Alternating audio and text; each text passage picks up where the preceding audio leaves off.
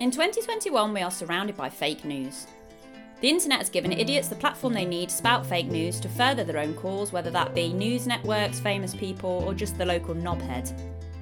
It's not a modern invention though, it's just been given a new name. I'm talking about hoaxes, which is a much better word for it.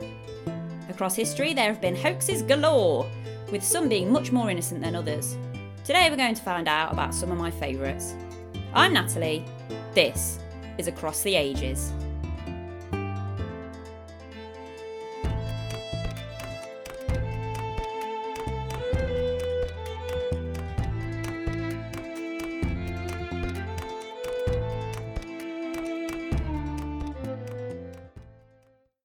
We kick today's episode off with a piece of the Lord! Have you ever spent time looking at artwork depicting the circumcision of Christ himself? Me neither, but it was absolutely necessary for research for this section. It seems to be a thing that people like to paint, but why? Well, it's the only piece of Jesus that the Bible said was removed from eight, eight day year old Jesus. Eight day year? Eight day old Jesus. Wouldn't it be great if we could see the severed foreskin?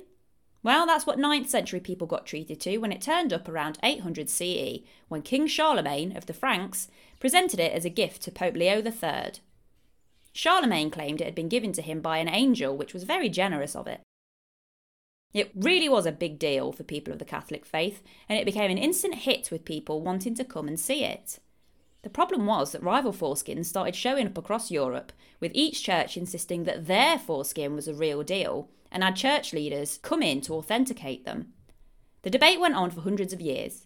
In the fourteenth century, St Bridget made it known that she received bits of foreskin from an angel, which she put on her tongue, and it gave her orgasmic-like sensations. In fourteen twenty-one, Henry the fifth sent for one of them, thinking that its sweet scent would help his wife, Catherine, to have an easy childbirth. In the seventeenth century, Catholic scholar Leo Allatius suggested that Jesus' foreskin had ascended to heaven at the same time as Christ, and might have become the rings of Saturn.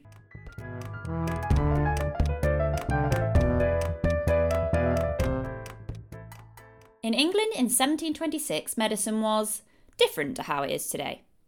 Just over one hundred years earlier, the Pharmacopoeia Londinensis, that's how, definitely how you say it, was published, which listed medical remedies which were used by doctors in the seventeenth and eighteenth centuries. The remedies included five varieties of urine, fourteen of blood, as well as the saliva, sweat and fat, turds of a goose, of a dog, of a goat, of pigeons, of swallows, of men, of women, mice, peacocks, hogs and heifers.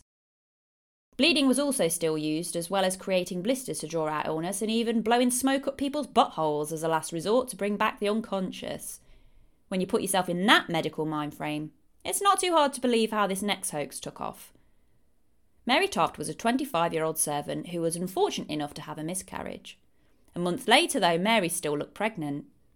She went into labour and had her neighbour round to help her through the birth, though what was going to come out, no one knew, and I don't think expected. It was reported that she gave birth to a liverless cat. What a liverless cat looks like, I don't know. Surely it just looks like a cat. Anywho, someone was like, this is all sorts of fucked up, someone go fetch the doctor. He visited Mary the next day and was presented with some animal parts that had come out of her parts. He attended the day after, and yet more animal parts had found their way out of her vagina. Most peculiar, right? This sounds like the longest labour ever, because over the next month she kept pop pop popping out more animal bits and bobs, including a rabbit's head, some cat's legs and nine de- dead baby rabbits. The doctor was like, what is going on? And started writing letters to some famous surgeons and doctors, as well as the king's secretary. The king was like, what? And sent a couple of men to investigate. By now it had become a bit of a local sensation, and Mary was moved to Guildford, near where the doctor lived, so he could keep an eye on her. When the king's men arrived, she managed to smash out a few more rabbits right in front of them, and they were like, oh my God. Some of the rabbits were sent to London and are dissected upon the order of the king. Poop was found inside the rabbits, which contained hay and corn, so they finally concluded that the rabbits could not have come from Mary. Mary claimed that her births were due to being startled by a rabbit, of course. One of the king's doctors, St Andre, was convinced that they were real because he'd seen it with his own eyes. Mary Toft was brought to Lacey's Bagnio, which is a bathhouse, in London's Leicester Fields, where she could be observed more closely. St Andre contacted a well-known midwife and anatomist, Doctor James Douglas, and asked him to come to the bagnio, ugh, the bathhouse, to observe Mary's rabbit births. A porter at the bathhouse was caught trying to sneak a rabbit into Mary Toft's room. Toft admitted, after being threatened with invasive, invasive surgical investigation, that had been, she had been shoving rabbits into her vagina and popping them out one by one. She kept trying to blame different people, including her mother-in-law and the initial doctor who attended. She was tried and charged with being a notorious and vile cheat and sent to Bridewell Prison for a few months, where, allegedly, she was exhibited to a large curious crowd by her warders. She was then released and faded into obscurity until she died in seventeen sixty-three. Mary Toft, more like Mary Tuft, I'm not sorry. If you want to hear more about childbirth throughout history, I know a proper good podcast that covered it. Just kidding, it was me. Check out episodes seven and eight to hear about goose semen and chainsaws.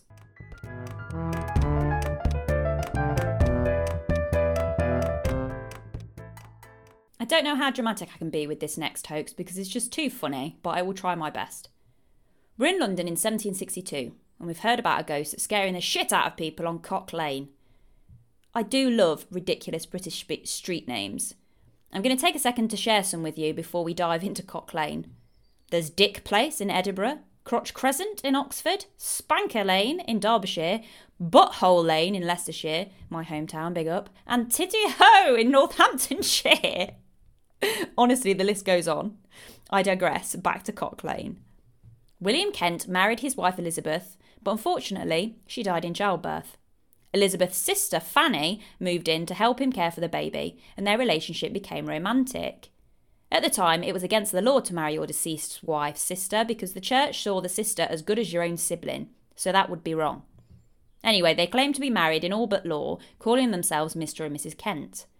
Well, William had lent money to the landlord of their house, a one Richard Parsons, who soon found out about their transgressions, and he was like, you know what, pal, that twenty quid you lent me, not paying it back because you're like, well, immoral and that.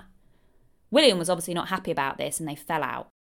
While the Kents were away, Parsons' daughter stayed in the house and reported hearing weird-ass scratching noises and seeing a ghostly figure of a woman. Not long after, Fanny dies of smallpox. Kent moved out of the house while he sued the landlord for being a dick, and Parsons' daughter moved into the property.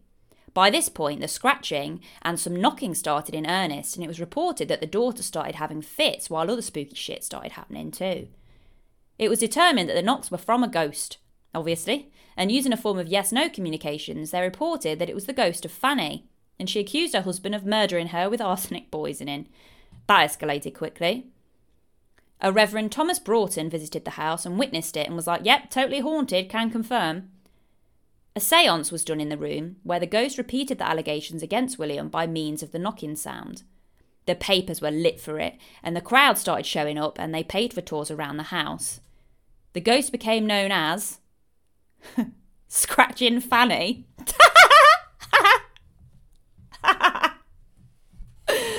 Shock horror, the daughter was knocking on wood hidden in her clothes. Parson wanted to fuck over Kent for suing him and decided to set up the whole thing. Parsons was put on trial and sentenced to two years imprisonment and three days in the pillory. His wife got one year in prison, and their sneaky servant who helped out got six months hard labour. That was the end of Scratching Fanny, who haunted Cock Lane. The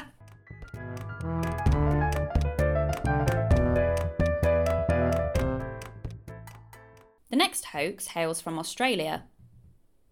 The creature we're talking about has no stomach, has venomous spines, lives in rivers, uses gravel instead of teeth, has the body of a beaver and the bill of a duck. Hopefully you've clicked by now that the animal itself is the duck-billed platypus. Not a hoax, you idiot, I hear you say. No, of course it's not. But when the first specimen of the platypus made its way to England in the late eighteenth century, that's exactly what zoologists thought. It was quite popular at the time for Japanese and Chinese cultures to sew different creatures together for art, and I'll tell you about an example of this a little bit later. George Shaw, the zoologist at the British Museum, recorded in a scientific journal that it was impossible not to entertain some doubts as to the genuine nature of this animal, and to surmise that there might have been practiced some arts of deception in its structure.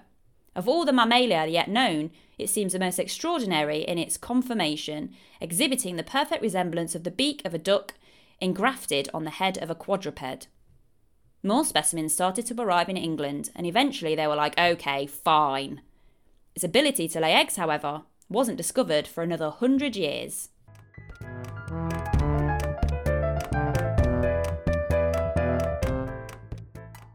Missus Tottenham of fifty-four Berners Street went to sleep on the twenty-sixth of November eighteen oh nine on a perfectly ordinary day and expected the next day to be just the same. At five a.m. the doorbell rang and was answered by her maid. It was a chimney sweep who said he had been asked to attend. The maid had no record of this, so sent him away. Another sweep turned up before long, then another, until no less than twelve sweeps had been turned away. This is getting ridiculous now, thought Missus Tottenham. That was not the end of the ordeal, though. Next was a coalman, then a piano delivery, then a whole tribe of butchers came to deliver meat, clergymen came, solicitors showed up, there were deliveries of jewellery, cakes and furniture too, and goodness knows how many others. The tale goes that the street got so busy that no one else could pass, and even police officers that caught wind of the confusion could do nothing about the sheer number of tradesmen and deliverymen showing up on the street. The thought of it reminds me of that scene in Mary Poppins where Mister Banks is holding interviews for nannies, and Mary Poppins comes in and blows them all up the street. If only she was there on that day. Alas. I suppose there is, this is less of a hoax and more of a prank, but I found it funny enough to include anyway. A prankster called Theodore Hook, who sounds like an absolute bugger, was playing Truth or Dare, probably, and a friend dared him to make fifty-four Berners Street the most famous house in the city. We don't actually know why they targeted this house in particular, but some think that she must have pissed him off in some way, because Hook and his buddy spent the next six weeks sending out letters to every Tom, Dick and Harry, asking for deliveries and services, all to happen on the same day. Jackson's Oxford Journal concluded that it was the greatest hoax that has ever been heard of in this metropolis, and if its perpetrator was ever found, they should be punished for such despicable waggery. Whatever that means, but I don't think it means anything good. Hook himself was suspected but never officially caught. He was a playwright, though, and in his play Gilbert Gurney, one of his characters exclaims, "What else made the effect in Berners Street? I am the man," he says. "I sent pianofortes by dozen and coal wagons by scores, two thousand five hundred raspberry tarts from half a hundred pastry cooks." What a twat!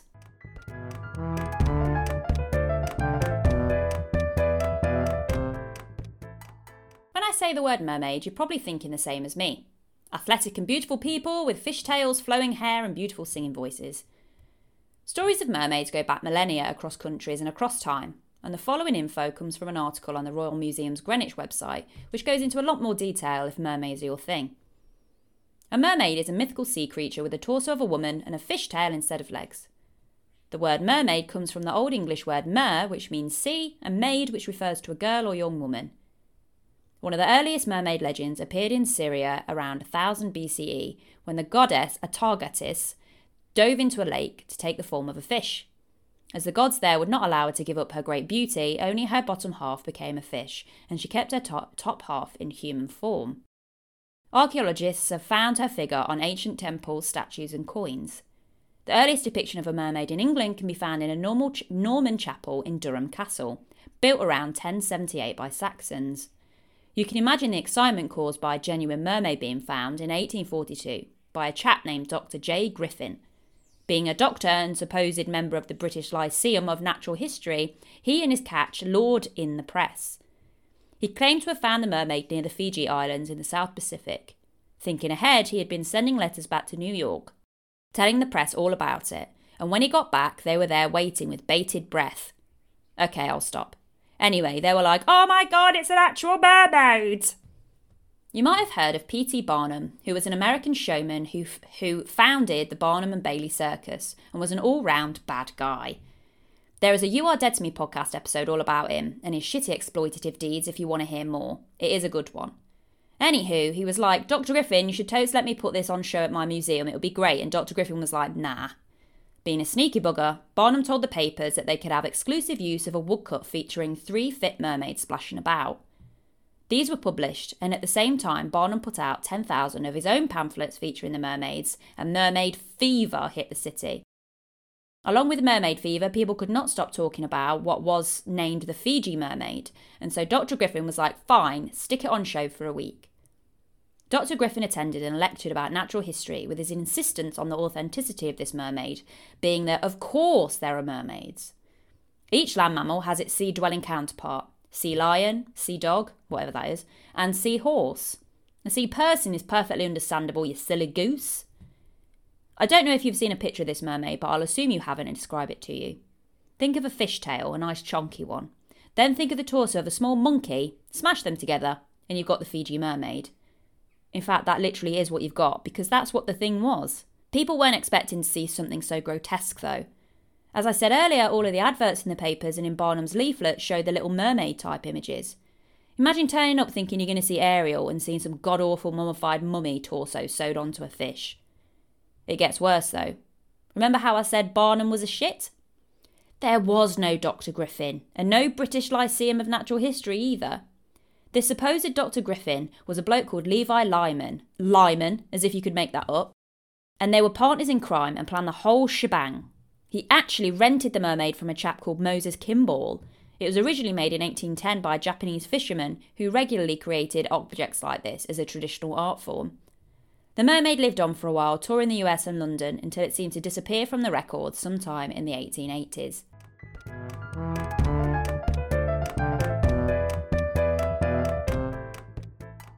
Okay, this next one made me laugh. Picture this. You're in Loveland, Colorado in eighteen ninety-five, and you see an advert in the paper for a street fair. You'd heard of Farmer Joe Swan before, and he'd been featured locally in the papers already because he was an absolute banger at growing potatoes. He had grown over seventy different types, so you're looking forward to seeing what fancy taters he's got in store for you.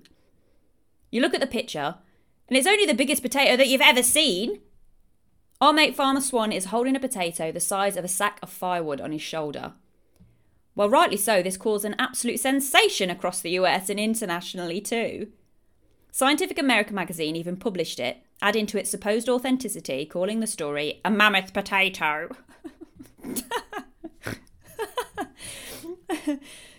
Swan was being inundated with calls to see his massive potato. I know that if I had grown a potato the size of a pig, I'd be charging people a quid a time to have a gander. Well, you know where this is going, because there was no mammoth potato. It was a hoax created by the farmer and a W L Thorndike, editor of the Loveland Reporter. To make the photo, he enlisted the services of photographer Adam H. Talbot. Talbot took a photo of a potato and enlarged it to massive size. He then cut out a wooden board, the size and shape of this enlarged image, and he attached the photograph to the board.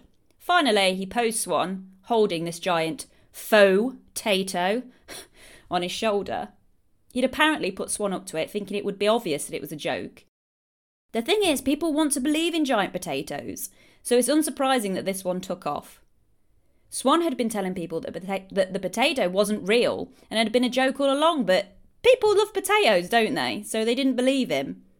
He decided to shake the story up a bit, and he basically had to tell everyone that the mammoth spud was nicked. Scientific American was not happy about being made to look like idiots, so published a reaction in the magazine later, stating, "The picture of the mammoth potato we published on page one ninety-nine proves to be a gross fraud, being a contrivance of the photographer who imposed upon us as well as others. An artist who lends himself to such methods of deception may be ranked as a thoroughbred knave to be shunned by everybody." Oh my God, the venom in this retort. "You, sir, are a thoroughbred knave." I feel like this is the most wholesome hoax in the podcast. Think of how many crisps you could make.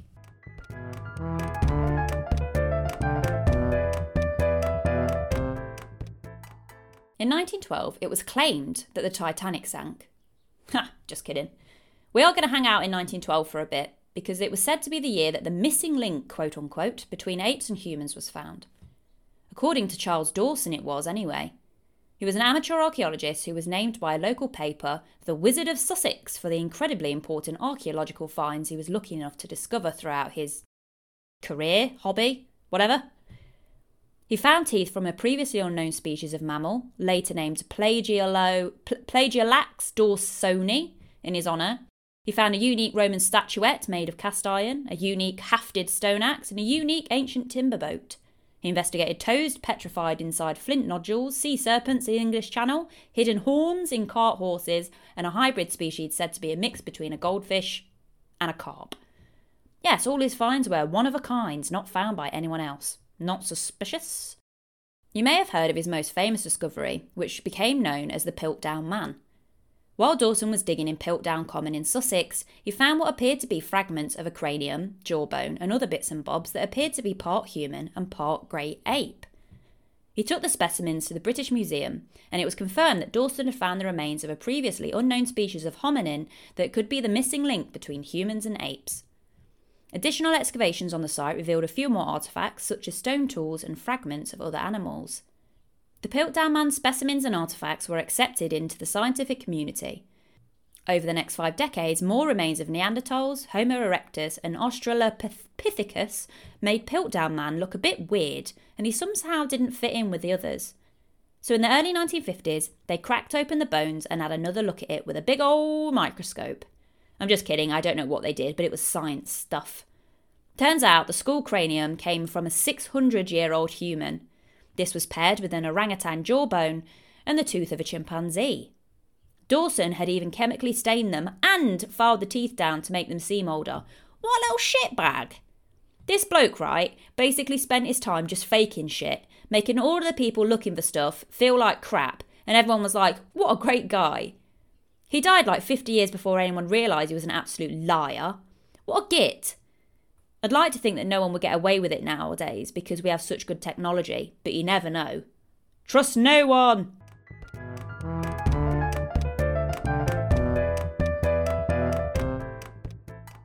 If you've seen the film Fairy Tale: A True Story, then you'll know about this next one. It's a pretty excellent film made in the late nineties to depict a pretty elaborate hoax where two young girls fooled the world. So much so that in nineteen twenty, Arthur Conan Doyle of Sherlock Holmes author fame was fully on board with it. In nineteen seventy, nine year old Frances Griffiths and her cousin sixteen year old Elsie Wright were living in Cottingley, Bradford in Yorkshire and having what appeared to be a rather magical time. On a warm summer's day, Frances came home traipsing her wet shoes through the house after she'd been playing in the stream at the bottom of the garden. After being told off by her mother, she said, "Huh, I go to see the fairies." The girls convinced Elsie's dad to lend them a camera so they could prove that they were indeed hanging out with some woodland fairies. Let's be honest, this is the absolute dream, isn't it? The girls came back claiming to have taken a picture of the fairies. Elsie's dad Arthur, who was an enthusiastic photographer, had a home studio, so set about developing what the girls must have surely staged. The image, however, now a very famous one, shows Frances resting her head on her hand gazing past the photographer. In the foreground are four fairies dancing and playing what looks like a big flute. Arthur knew that Elsie had been hanging out in his photography studio and did not believe that the picture was genuine. He just had no idea how the girls had achieved it. A couple of months later, the girls came back with another photo, this time showing Elsie playing with a gnome. Not the kind you find in gardens though. This is a proper forest gnome that looks like he's got wings, a human-y head, and a rather flattering pair of tights. He's also wearing Krakows, which if you listen to episode one on Shoes Across the Ages, you'll know were long pointy shoes.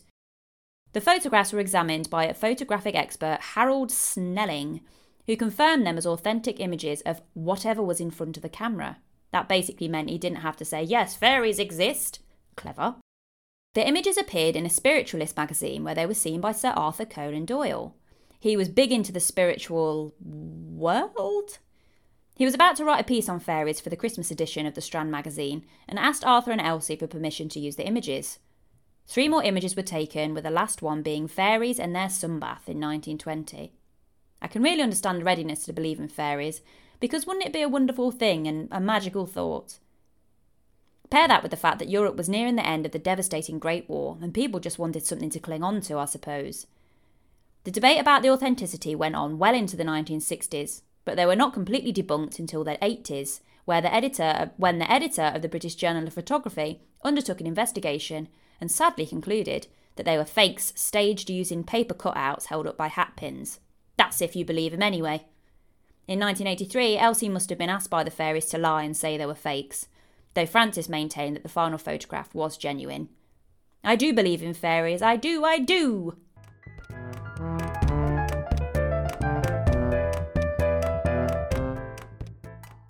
I've got to be honest, my absolute favourite hoax from today's episode is the giant potato, because it's just so stupid, isn't it?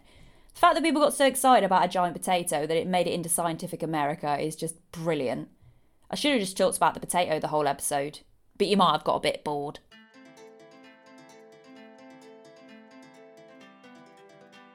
And that's your lot today, history fans. Thank you so much for taking the time to listen. Be sure to share with other history nerds if you enjoyed it, and to get a shout out in a future episode, leave a five-star review on Apple Podcasts or Podchaser. I've set up a Ko-fi account and I've popped the link in the show notes. Each episode takes about twelve hours to create and I do everything myself, so if you enjoy Across the Ages, then feel free to support me by buying me a coffee. Five-star reviews this week, here we go! As Asiksu says, easy listen and informative, love it. It's easily digestible, interesting history, the things you never thought to ask and more. Vikram Baliga says, I don't know how I'm just reviewing this show, but Across the Ages is one of my very favourite podcasts. Natalie is an absolute delight and perfectly manages to blend her fantastic sense of humour with thoroughly researched content. It's a fascinating and incredibly interesting look at history, and it should definitely be in your podcast rotation. Thank you guys, and if you're interested in hearing Vikram's podcast, it's called Planthropology, and it's all about plants. So I'll pop that in the show notes too. To get in touch, you can follow me on Twitter at underscore Across the Ages, or you can like my page on Facebook at Across the Ages Pod. Keep an eye out for the next episode where I'll be delving into another topic across the ages.